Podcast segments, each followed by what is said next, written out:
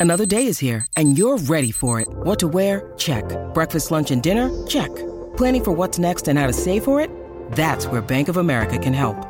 For your financial to-dos, Bank of America has experts ready to help get you closer to your goals. Get started at one of our local financial centers or 24-7 in our mobile banking app. Find a location near you at bankofamerica.com slash talk to us. What would you like the power to do? Mobile banking requires downloading the app and is only available for select devices. Message and data rates may apply. Bank of America and a member FDIC. Hey, it's Lance, your host of yesterday's concert. Before we get this episode started, I want to take 25 seconds to tell you about my other show, Jam Journals. Jam Journals is a podcast that takes you on a journey through music history, featuring live performances from some of the most iconic concerts of all time. Each episode recounts a different concert experience through a dramatic narrative that brings the memories to life with vivid detail and emotion. Join us as we take a trip down memory lane of some of the most unforgettable concerts in recent history. Jam Journals is available everywhere you get podcasts. Yesterday's concert is a proud member of the Pantheon Podcast Network. The biggest goal for Colony House is how do we put on a show and make it feel like a spectacle while at the same time erasing this kind of imaginary line that is drawn when you go to a concert of we are the audience and they are the performers. There's this thing that Colony House is always trying to do where by the end of the night you feel like it's all just one thing. We're all part of the show together.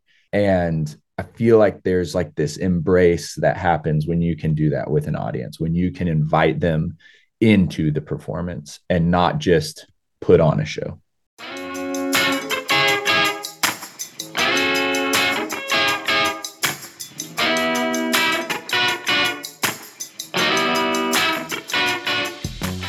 Welcome to yesterday's concert, a podcast that celebrates live music. My name is Lance Ingram, and in this episode, we talk to Caleb Chapman, singer guitarist for Colony House. We discuss the band's dynamic live show. We also discuss how the songs from their most recent album, The Cannonballers, are energizing their live sets. So grab your earplugs, because Landlocked Surf Rock gets loud.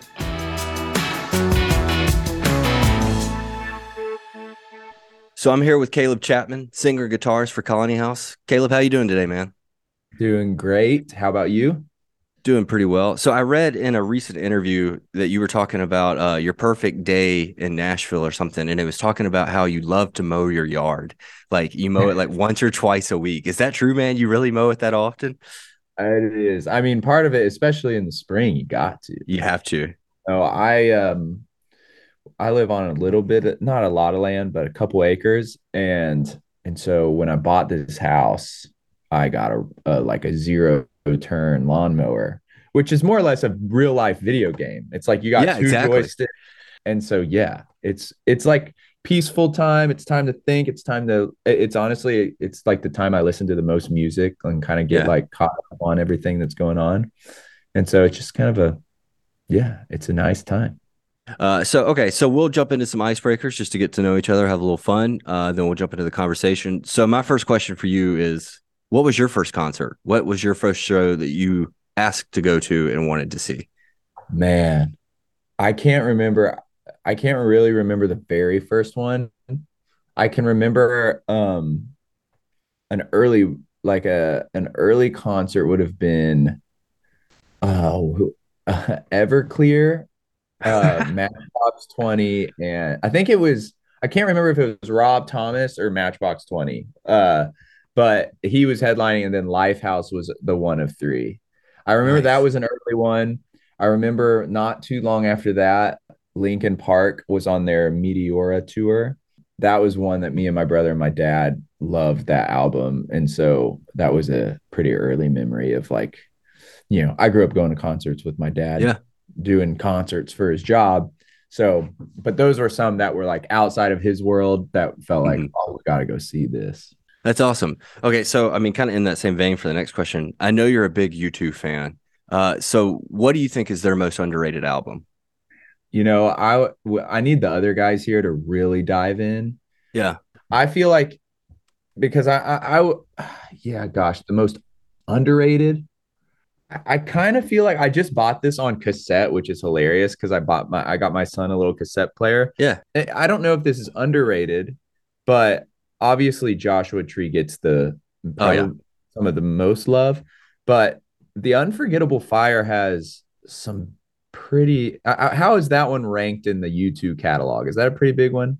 I, I mean, I would assume, but it's. I mean, I get what you're saying. It's not one that gets brought up a lot, especially yeah. in like comparison to Joshua Tree. Totally. Pride was was on that album in the name of love, which is like it's hard to yes bat an eye at that. Anyways, my other guy, the other guys would be all over this question, but I, will go with that though, since I just bought that cassette and I hadn't spent much time with it. Maybe that's my underrated album for them.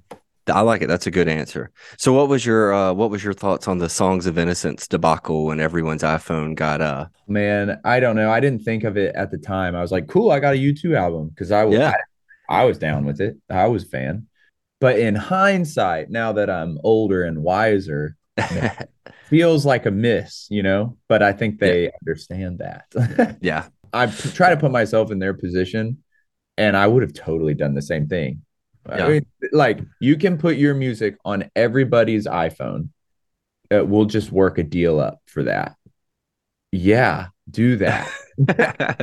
there was so much backlash, but there was no telling how many people got introduced to U2 that day, at the very least. Totally, for sure. And that was before like social media norm. Like that was before we had kind of parameters of like, hey, that's kind of pushing it. That's kind of like pushing your stuff without me wanting it.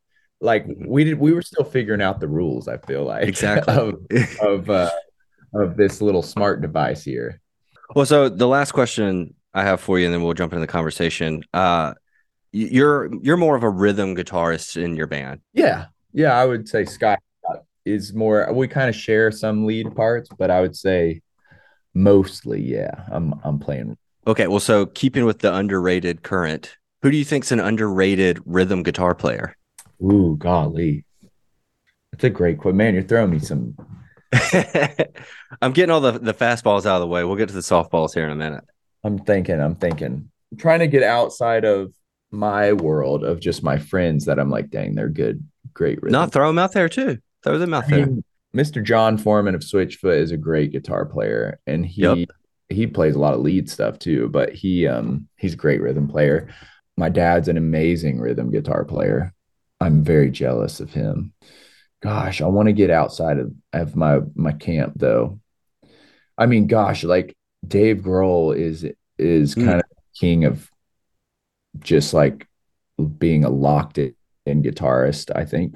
I mean, that's a good he one. could probably he could play all kinds of parts, but as far as what he does for the Foo Fighters. Well, so I mean, talking about your dad being a good rhythm guitar player, what have you learned from him as far as being a rhythm player? Oh man, I, I, mean, the way I learned guitar was sing and play, sing and play at the same time. There's no point in learning guitar if you can't sing with it. Uh, mm-hmm. It was kind of a Chapman methodology of playing guitar, and that comes from my grandpa who teaches guitar still to this day. And uh, strum, you know, I I remember all my strum note strum if you're a guitar player and took any kind of lesson you probably would have heard the strum note strum kind of i don't know method or idea. Yeah. Note being the bass note of the chord strum being what you do. So strum note strum mm-hmm. and strummy strum yeah and i just remember i'd have i never took many lessons like traditional lessons but with my dad he would write on note paper different rhythms to learn and then as I grew up, and then I, I actually ended up playing guitar for my dad uh, in his band, and he would say things like there were, you know, he had some of the greatest guitar players in the world playing for him at different times. And I was like, Dad, I mm-hmm. can't play these parts. Some of these parts are literally outside of my ability. Probably will always be outside of my ability. But then he would say there were things that I could do just with rhythm that these some of these lead players just couldn't wrap their mm. heads around because they'd never really spent time with different rhythms it all started with rhythm guitar for me. So I don't know. I think there's that with your brain getting figuring out how to separate it from, especially when you're singing and playing interesting rhythms. It's kind of doing the, you know, rub your belly, pat your head thing. Yeah. I think just like spending a lot of time figuring out how to how to separate your brain out so your hands can do things while you're while you're singing or whatever. Well, when you're when you're writing or playing, do you gravitate more towards playing the rhythm? Is that kind of how you your brain go processes making music or just performing music? Yeah, I think so. I hear I do hear lead lines, but not all yeah, it always starts with rhythm for me, generally speaking. I mean, kind of going into the live thing. That's I wanted to talk about your live shows specifically for a minute because that's I got to see you guys at live on the green last year in Nashville. Uh, that was I was aware of you guys, and I had tickets to see you like four times in 2020, and we all know how that turned out. Yep. But I was I was highly impressed with just how dynamic your live show was. I mean, it was a very loud show. Uh, it was a very engaging show, and so I know this is a broad question, but I kind of want to start with this and narrow in is What's your approach to performing live as a band? Um, I think it starts with like more so in the early days, we rehearsed all the time just to be tight. It was not about performing at all. It was just about playing the right notes and playing, you know, starting and stopping at the right time, making sure we're all locked in on every single beat, you know, every rest we're going to all cut out, you know, like kind of the the basics of of rehearsing it was the early days. And then i think you grow comfortable and you start trusting that everyone's going to take care of their business as you everyone's lives get busier and you don't have as much time to rehearse. Now when we go into a show uh, you know it's on everyone to really dial in their parts. Well obviously which i mean for this last tour we spent two or three months getting ready for that tour, learning the new songs, reshaping the old ones. But we spend less time about on the dynamics and like the little like being in sync. We spend all the time, 85% of our time on how transitions between songs. Do we need a break here? Do we need three songs to just blast through those so no one gets a break? Like we're keeping them, we're pulling them in, pulling the audience in the whole time. And so having interesting ways to um like kind of fit these songs together, you know, okay, here are all our songs in A flat. Let's put those in a little, we'll do a little A flat kind of medley here. Mm-hmm. And then let's spend a little bit of time chilling out, give everyone a break, go down. I, it's all, it becomes more about the showmanship and the performance now, I feel like, because of the time we've spent in dynamic land. And it, that still exists, but I think it's so important. I continue to challenge myself as a front man, and I know the guys do in their own, you know, positions in the band. The biggest goal for Colony House is how do we put on a show and make it feel like a spectacle while at the same time erasing this kind of imaginary line that is drawn when you go to a concert of we are the audience and they are the performers. There's this thing that Colony House is always trying to do where by the end of the night you feel like it's all just one thing. We're all part of the show together. And I feel like there's like this embrace that happens when you can do that with an audience, when you can invite them into the performance and not just put on a show, bring them into the show. So we're still figuring that out. We're not amazing. We're not, we're not, uh, we have not mastered it, but we're, I'm, I'm almost addicted to the equation that it is this like solving the problem of how do i make people feel connected to us and to each other and i think that's like an inspiring thing when you go to a show and you're like gosh there's camaraderie in the room you mm-hmm. know there's there's a unity well i think i think you're being a little hard on yourself because I, I was highly engaged in the show it felt like everyone around me was highly engaged in the show it seems like you're masters of it and i do want to talk more about that but i want to go back to what you said at the beginning about playing so precisely, but you've kind of loosened up in your approach to practice now. It sounds like mm. has that been more more fulfilling as a band and as a performer to be able to loosen up and not be so focused on hitting all the right just keys and notes and everything like that? Is that is that more fulfilling to just kind of relax into the performance? Absolutely. Yeah. I mean the my brother's in the band, he plays drums. We've always had a good relationship, but it as far like all of our arguments came from those like nitpicky things where it's mm-hmm. like i wish you weren't hitting that hi hat on that beat i wish you just don't hit cymbals in general i hate mm-hmm. cymbals yeah i'm like and so so many of our like the tension and rehearsals came from like being picky being obsessed ocd like in getting everything right. And a lot of that came from insecurities of just, just like not not just a way to be good. It wasn't just out of being good. It was thinking about i i want people to think we're good. I want to mm-hmm. be i want people's approval. And obviously it's our job to practice and it's our job to put mm-hmm. on a good show. But if it starts sucking the joy out of it that's going to come through in a more evident way so I think again, it's about trust. Like everyone take care of your business. And and if something feels loose, we'll talk about it.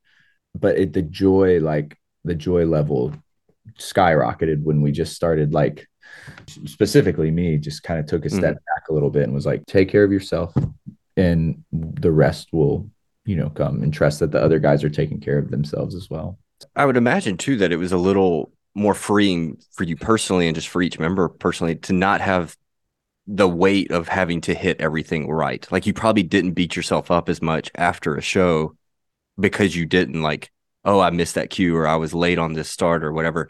Was it easier on yourself in that regard as well? I think so. Yeah. I still, you know, I still don't watch videos of us like after mm-hmm. shows. I don't spend too much time like diving back into what we just did because I view a live show as kind of a there's a spirit to it. And if you can't capture that on any on the best recording device, on the best video camera, on whatever, you just can't capture it. So I find myself getting frustrated at critiquing ourselves. I'm like, that's just not worth it. It's not worth it. I do want to, I want to make sure I'm making improvements, but I feel that during the show and I make those notes and we talk about it, you know, doesn't do my soul anything good to ruminate on that and be like and let it kind of beat me down. There's too much joy in the in the live moment to like to kill it with that you know? Well that's you know kind of like i was talking about and you kind of mentioned it as well it's just like the crowd was so engaged when i saw y'all at that one show. So uh, my question is how do you keep the audience in the palm of your hand for an entire I, I forget how long that set was 90 minutes, two hours. How long? Like, how do you keep them engaged for that entire time when our, our awareness is decreasing rapidly every day now? Oh, yeah, man. Oh, it's a, it's, maybe one of my biggest fears is seeing people walk out the door in the middle of the show. It's uh it's brutal. So like if somebody goes to get a beer and like to leave the show that like you're aware of that, like you consciously oh, see that and are like Yeah, for sure. I I see it I if I'm seeing things I don't want to see, I'll you'll notice I'll close my eyes a little bit more. But um, no, I, I I encourage young artists if they ask me for advice. I one of my things because it's a rule for myself is don't make an enemy of the audience. Like you don't know the narrative. You make up the narrative in your head. You see someone folding their arms and you're like, oh, they must hate it and then they're the person after the show that waits by the bus for two hours and is like that was the best show i've ever seen you know? So it, it's it doesn't do you any good to to make up those narratives. I do think as far as like keeping people engaged i try to put myself in their position and i go i try to see as many shows also as i can to like figure out like oh man that was a really cool moment. How what's our version of that? And where did that lose where did i start to kind of look around and, and lose interest i mean that it's there's so many facets like making sure you're not we're a loud band like that mm-hmm. that was something we fought about a lot in the early days and i had to just accept like we're a loud band mm-hmm. and there's a really fine line between being a loud band and and and that being cool and like epic and then being a loud band and it being exhausting and that's on that's on us to like find the peaks and valleys in your set where it's like all right we just blasted through 15 minutes of heavy material now we're gonna i'm gonna put an acoustic guitar on and let everyone reset a little bit mm-hmm. just like literally thinking about it on a sonic spectrum having your sound guy locked into that and making sure there's not harsh frequencies and but yeah i mean it's it's a team effort between You've got lighting when you can get into that game, mm-hmm. lighting involved where it's like, you know what? A blackout is the biggest gift to a performer where lights go down and you don't have to keep someone in the palm of your hand because mm. it signifies we're changing scenes right now. So give us a little time, you know? And then, yeah, figuring out the things I want to ultimately like what do I want to communicate? And mm-hmm. then having that as kind of the ethos of the night is like ultimately what does this band want to communicate with this show? Then at that point you're writing a you're kind of writing a story and it and that story will have an arc. Hopefully your show does as well one of the things that you know I picked up. I listened to your live album. I've seen you guys. One of the things I really picked up on too is you have a lot of like kind of sing along choruses as well. That really kind of brings people. Is that something that you're consciously writing? Like, oh, this will be a really great sing along for the live show, or is it more just that's just kind of how you write? That's just what happens.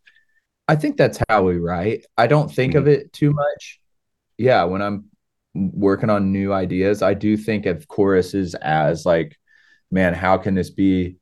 as many voices singing. I imagine it like, oh, I could hear a lot of people singing this, and that excites me. Like any chance for me to not be the only one singing the song, that's what I'm going for. So maybe it's like kind of burned into kind of what the way I write, at least for Colony mm-hmm. House. Not intentional, but not I don't know, maybe maybe it's because we're U2 fans. I don't know. Well, that's I mean one thing too about that specific. I'm talking a lot about this one specific show. It's all I'm have to draw from, but you know, you definitely outstaged the headliner that night. I'll I'll be frank. I, I thought you guys put on a significantly better performance than the headliner was that night. And I, I won't say their name to throw them under the bus or anything like that. But is that an approach that you guys have? Is to like, hey, we're we're not the headliner tonight, but we're going to be better than them, or is it just let's just give the best show regardless? In a you know, it's funny you say that. I, I think at a festival setting, it's we go and we're like, we for the next hour or whatever slot we have, this is our stage. If we're gonna blow someone out of the water, that's on them. That we're not trying, we're not trying to be better. I think we kind of think of our we think of ourselves as just like, you know, we play music because we didn't want to compete, you know. we mm-hmm. we like we're not trying to compete, but we want to be a powerful band. We want to have an impact and make an impression. As far as that mentality, I think when we're on a support tour, I, one of the first things, if we don't know the people beforehand and we aren't on the phone with them, one of the first things I make it really clear our band does is we go to the headliner and we're like, hey, we're su- we're the support band. How can we support you? How can we support mm-hmm. this tour? If there's anything you see or hear or, or or would want you know like obviously at a certain point if someone's feels like we're too good that's a great problem to have we're not going to change that but, just as far as like the mentality of being like i want to serve this tour so that ultimately y'all win because if you you win we win it's all good mm-hmm. festivals i'm not really thinking about anyone other than our band and how we have this limited amount of time with a bunch of new people. We're going to give mm-hmm. you the best version that we possibly can. So don't I don't really think of it other than we're going to we kind of have to think of it as like we're going to tear it up as yeah. best we can. Well, I mean, how do you in your own words tear it up an entire tour like that? I mean, you guys have a very live and energetic show. So how do you mm-hmm. sustain that energy for an entire 2 month run or whatever it may be? Man, it's getting harder the older we get, that's for sure. But pre- I mean, it's just like prepping like anything else. I I really view it like maybe like athletes, not as extreme, but I do view like when I'm going on tour, I think this is my job and how can I do my job well? I want to be able to I don't want to be out of breath. I don't want to be out of breath on stage. So mm-hmm. like that to me is letting not letting people down necessarily, but it's like if I'm going to choose to jump around I want to be ready for that. So I'm going to make sure I'm in shape before I go out on tour. I'm going to make sure I'm mentally healthy and physically healthy so that this tour can be as, you know, successful as possible. And then ultimately, I think what gives us energy to do this night after night is we believe the songs. We believe there's power in music and we believe that someone can go to a concert and then leave inspired and changed and it can help them overcome something it can help them make the next step maybe in their life it can literally like those moments we can all list concerts that like we've left or movies or whatever we've left and something shifted like we were introduced to something new mm-hmm. and whether it was this huge thing or really small ripple, it changed the trajectory of a life, maybe. And so I think that gives us, it gives me, like when I'm feeling beat up or tired, it's like that's kind of the gas. That's like the reserve tank where it's like, if I don't feel like I'm can do this, in the back of my mind, it's it then it doesn't become about me anymore. It becomes about someone else. I, I had never thought of it like this, but you recently posted on your Instagram talking about your new album. You said our songs aren't finished until we get to play them for you live and in person. I've never really considered a song not done until it's performed live. How much of that kind of goes into sustaining your energy over a tour? I mean, it could to go out and to be able to play fresh songs for oh, fans. Man. It's getting new songs in the arsenal is like the breath of fresh air that I think it's a challenge to keep playing the old ones when you got new ones. Uh, that's where the discipline comes in. But yeah, new songs are a gift, and that's why I think we keep writing them. You know, for a lot of reasons, but where we play a lot of shows and to give ourselves to continue to chip away. Just feel like you're constantly refining your sound as a band when you're able to play things live something in the studio could be awesome and it could work in the studio, it could work over speakers, and then you go play it live and it falls flat. And what an interesting dynamic that is, where it's just like this one just didn't hitting, and that's okay. And then you've got some deep cut mm-hmm. that no one would have ever really chosen, but live it becomes a staple. That is to me the power of the live show that you'll never be able to replicate or get rid of unless you're there, you know. So, I mean, do you have like a song like Silhouettes? Do you have difficulty still wanting to go out and play it? I mean, you, are doing it for the fans, obviously, but it's like as a musician, you've been playing it year over year over year. Is it difficult to want to play that night in and night out? That one's kind of unique just because people love it. And it's always like, mm-hmm. that, you know, we don't really have hit songs per se, but we have songs that have like somehow kind of made a bigger impact and that's one of them that's kind of a staple for our band. And so when you go into it there's the room lights up a little bit. And so you definitely i feed off of that energy big time. And and so i don't that's a unique one that i don't really feel exhausted by. Yeah we're just tweaking we always find new ways. I think if you asked some tried and true ch fans like kind of what they like about our live show, at least what we've heard from is like there's not a lot, especially with older songs, there's not a lot of the time where we'll just play it straight off the record. Like there's we're gonna t- tweak it and give some new spin to it, probably selfishly to keep it interesting for ourselves. But we also think, okay, you've heard this song a million times the way it is on the record. We'll give you something just a little, you know, we'll give you something a little new. Well, so you recently wrapped up uh, what the first leg of your Cannonballers tour is, or I guess what yeah. what you have out there now. You said it was another Instagram post. You said it was one of the best you've ever done. Yeah. What was so special about it comparatively? Oh man, I I one we had an amazing crew. We always have great people working with us, but this crew just like made our job so easy as performers and uh, the guys putting on the show. Like they just knocked it out of the park. So mad respect and mad props to the Cannonballers crew. You know, we were playing bigger rooms at and that felt you know something that was really intentional. Some of those rooms would pro- have probably had no business being in ticket wise but for the band we've made it you know we've been doing this for a long time. And i think there's a point where we want to make sure people coming to our shows get to see colony house as we feel like they should get to see colony house. And mm-hmm. as much as i love small intimate club shows which we still do plenty of you're restricted by the space a lot of times. And you just put on a different show in those rooms because it's a different type of energy.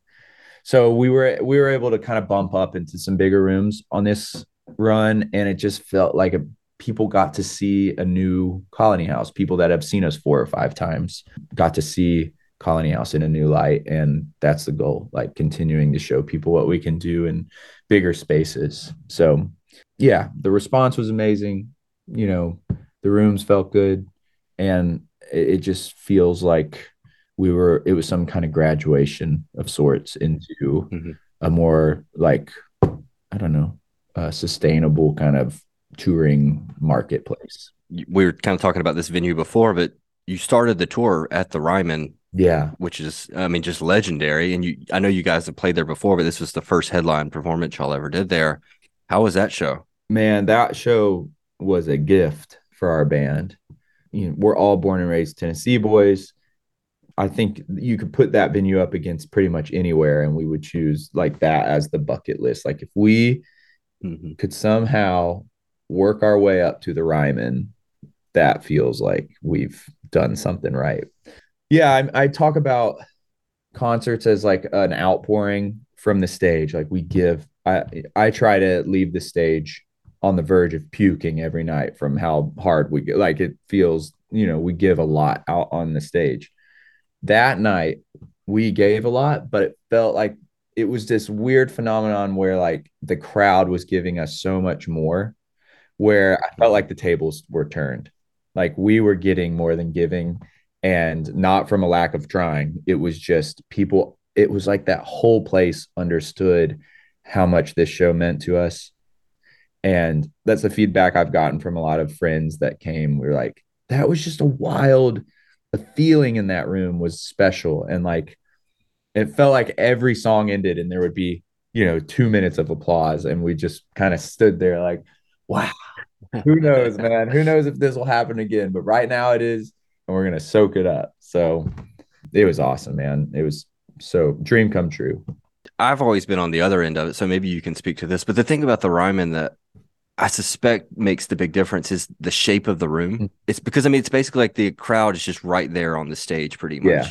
Whereas a lot of the rooms just go straight back. The Ryman curves so much, it's just putting you right. I mean, do you feel it's just the intimacy between the stage and the crowd in that room? Do you think that's part of it? I don't know. I don't know what it is. I think it's just the history. I like to think that the Ryman has literal roots that grow beneath the whole city of Nashville.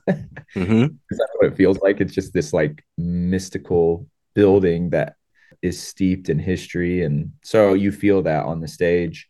And I think everyone in the room feels that same thing. Like this is a historic, you're kind of getting, you're in a museum, literally, Mhm. and seeing it kind of breathed like there's life in it as well. It'd be like you walk on a warship or something, you know, you tour a warship. It'd be that's one thing that's really cool. Be another thing Yeah. if you were on that warship and it was sailing a, across the ocean and you felt like, whoa, it's it's active, it's still happening. I think that's what's cool about those historic venues. It's like on one hand, you could just walk through it and be inspired, and then you get to see what you know what it does as well. So I don't know. I could go on about the Ryman.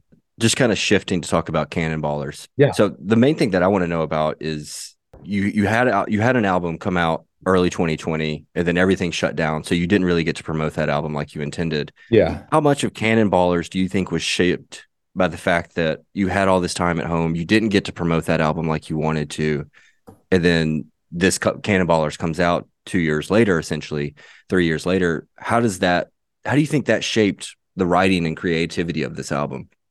Um, I think it was, I mean, a huge part of the album. I, as far as just the thoughts that are kind of woven throughout the record, the kind of the ideas that we chase down. You know, a lot of this album is about being home and being Tennessee boys. And I think a big part of that was being forced to be home. We had toured so much for the last 10 years. We hadn't really, we hadn't spent a whole year in Nashville since probably 2012, you know?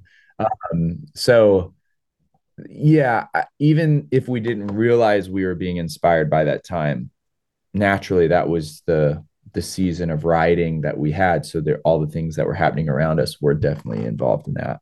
As far as ha- like comparing it to Leave What's Lost Behind, that album that came out in 2020, I think uh, we that album was real kind of landscapey and a pretty conceptual, a slower burn, kind of like you Mhm. had to.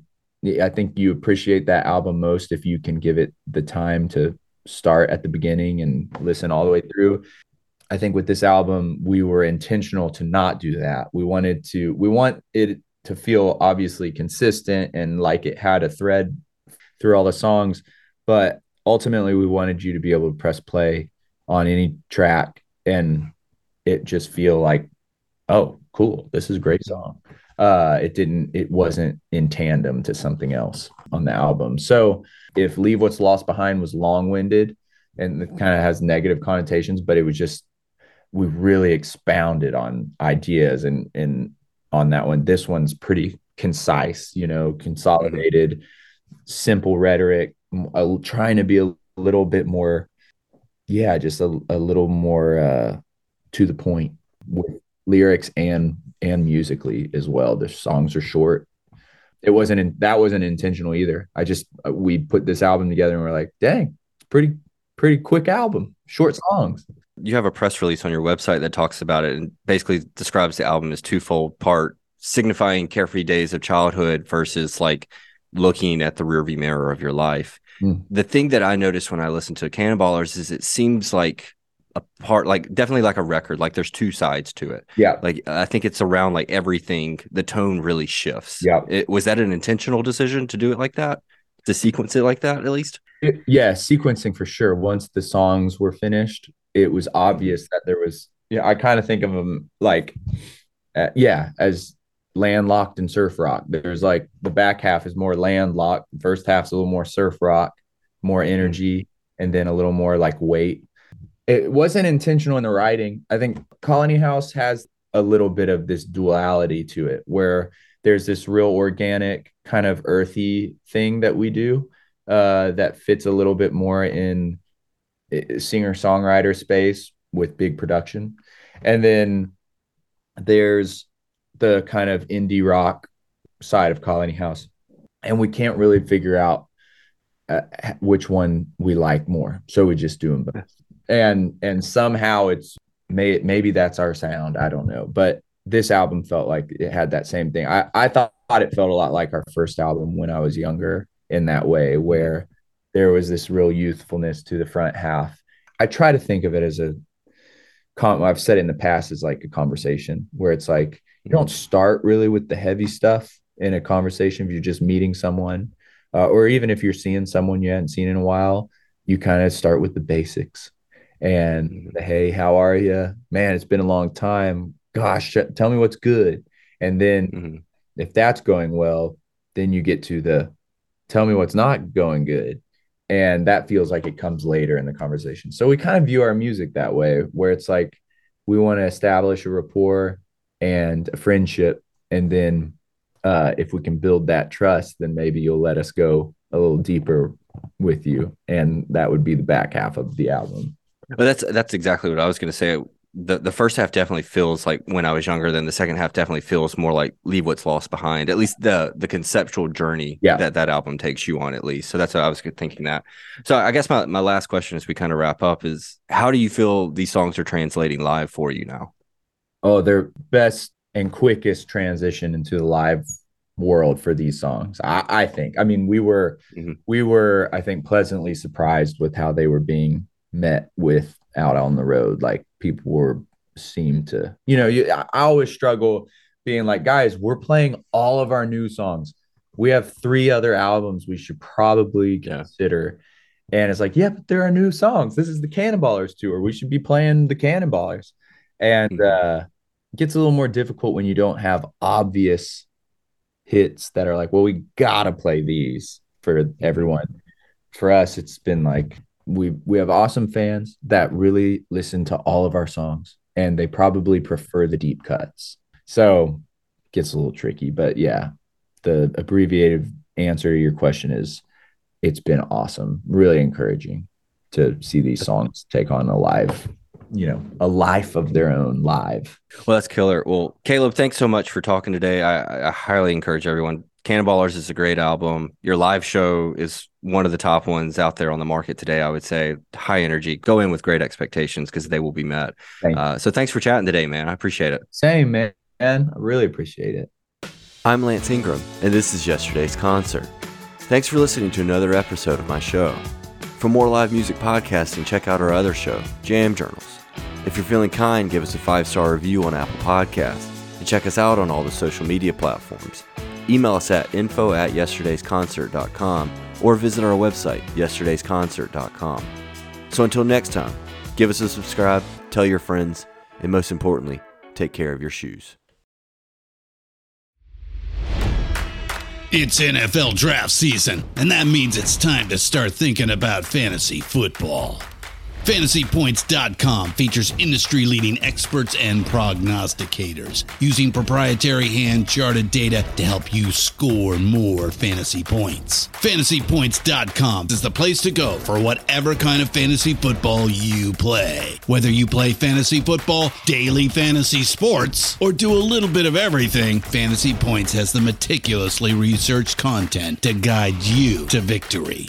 And why wait for the fall? Fantasy Points also covers the new spring football league, the UFL. Join the guru, John Hansen, Scott Barrett, Joe Dolan, and other massive names in the fantasy football universe with an exclusive offer. Use code Pantheon for 15% off any fantasy points package, including the all in package, with access to every article, tool, and data nugget that Fantasy Points has to offer. That's fantasypoints.com and code Pantheon for 15% off at Fantasy Points. Fantasypoints.com. Code Pantheon. Score more fantasy points.